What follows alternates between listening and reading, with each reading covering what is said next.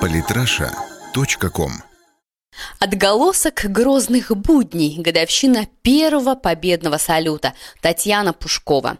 5 августа 1943 года во время Великой Отечественной войны в Москве был дан артиллерийский салют в честь освобождения городов Орла и Белгорода в ходе битвы на Курской дуге. Первый праздничный салют в истории нашей страны. Он положил начало славной и доброй традиции, которая следует и по сей день. Повод для первого салюта был нетривиальным. Ему предшествовало успешное наступление советских войск, которое привело к ликвидации Орловского и Белгородско-Харьковского плацдармов немецкой армии. Это коренным образом изменило обстановку на центральном участке Советско-Германского фронта и в Харьковском промышленном районе, позволив начать наступление в Брянском направлении, движение в восточные районы Беларуси и освобождение левобережной Украины. Таким образом, была разоблачена легенда немцев о том, что будто бы советские войска не в состоянии вести летом успешное наступление.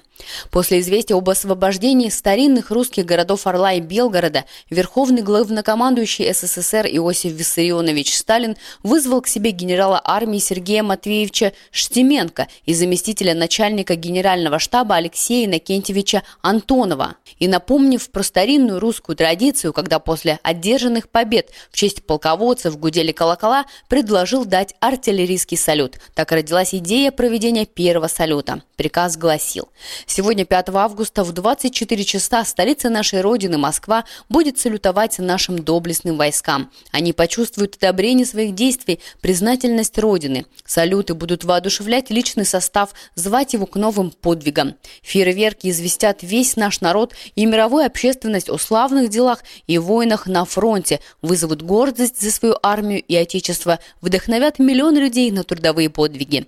Вечная слава героям, павшим в борьбе за свободу нашей Родины. Смерть немецким оккупантам. Однако найти холостые снаряды для осуществления приказа Верховного Главнокомандующего оказалось непросто, так как в годы войны производились только боевые, начались поиски. С трудом холостые снаряды удалось найти на одном из складов. Далее оперативно были определены салютные точки для расстановки орудия и микрофонов радиотрансляции таким образом, чтобы салют был слышен по всей Москве.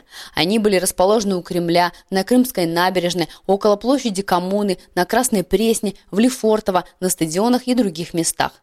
Согласно приказу Иосифа Сталина, в столице было произведено 12 артиллерийских залпов из 100 зенитных орудий и 20 горных пушек Кремлевского дивизиона с интервалом в 30 секунд. В разных районах города были также сосредоточены взводы солдат с пистолетами-ракетницами, которые после каждого артиллерийского залпа запускали в небо разноцветные сигнальные ракеты. Первый победный салют в Москве громким эхом отозвался в стране. Он с воодушевлением был встречен на фронте и в тылу.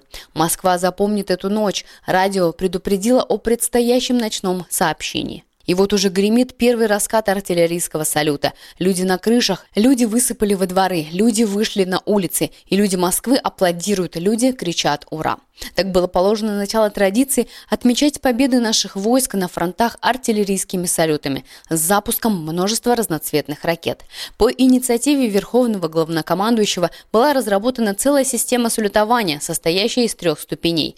Первая Особо выдающиеся события – освобождение столицы республик, столицы иностранных государств, выход на госграницу, завершение войны с союзниками Германии, 24 залпа из 324 орудий. Вторая ступень – крупные события, освобождение крупных городов, завершение крупных операций, форсирование крупнейших рек, 20 залпов из 224 орудий. Третья степень. Важные военно-оперативные достижения. Овладение важными железнодорожными, морскими, шоссейными пунктами и узлами дорог. Окружение крупных группировок. 12 залпов из 124 оружий.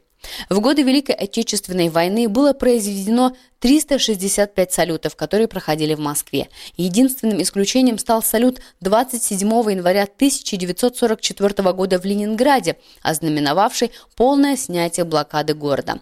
Были случаи, когда салюты давались несколько раз за вечер. Например, 27 июля 1944 года было запущено 5 салютов второй степени за овладение городов Львов, Белосток, Станислав, Шауляй, Даугавпилс и Резикне. Самым грандиозным по масштабам стал салют 9 мая 1945 года в честь победы над Германией. Он представлял собой 30 артиллерийских залпов из одной тысячи орудий и сопровождался перекрестными лучами из 160 прожекторов и пуском разноцветных ракет. Среди городов, в которых запускали салюты, были Москва, Ленинград и города союзных республик, а с 60-х годов к ним добавились города-герои, центры военных округов, флотов. Делалось все, чтобы сплотить людей перед лицом общей опасности, чтобы объединить их. С тех пор традиция запуска грандиозных городских салютов укоренилась в культурной жизни.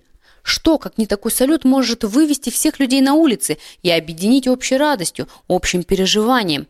Кроме Дня Победы, салюты сопровождали празднование Дня Советской Армии 23 февраля, Дня Великой Октябрьской социалистической революции 7 ноября, а также различные партийные праздники и юбилеи, например, 50 лет со дня образования Советского Союза, 1972 год, открытие и закрытие Московской Олимпиады 1980 года. После 1991 года начался бурный рост индустрии пиротехники, появлялись предприятия, заводы, развивалось производство бытовой бытовой пиротехники, которой в СССР практически не было. Импортировалась зарубежная пиротехника. Все это привело к тому, что список праздников городского государственного масштаба, сопровождающихся салютом, расширился. Какие это праздники? Это дни городов России, проходящие в разные календарные даты.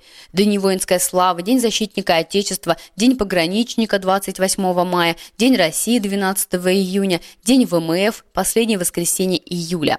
И, конечно же, Новый год и День Победы, который каждый год поражает масштабами салютов.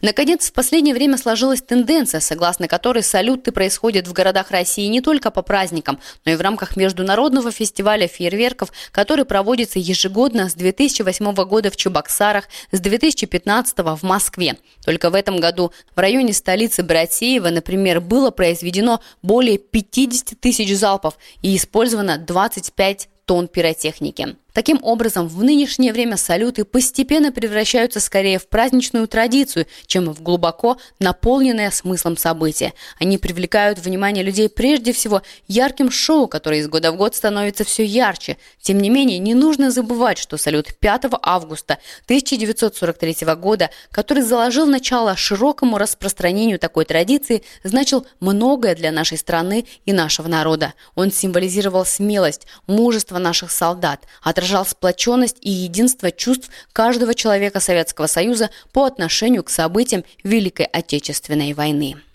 Самые интересные статьи о политике и не только. Читайте и слушайте каждый день на сайте polytrasha.com.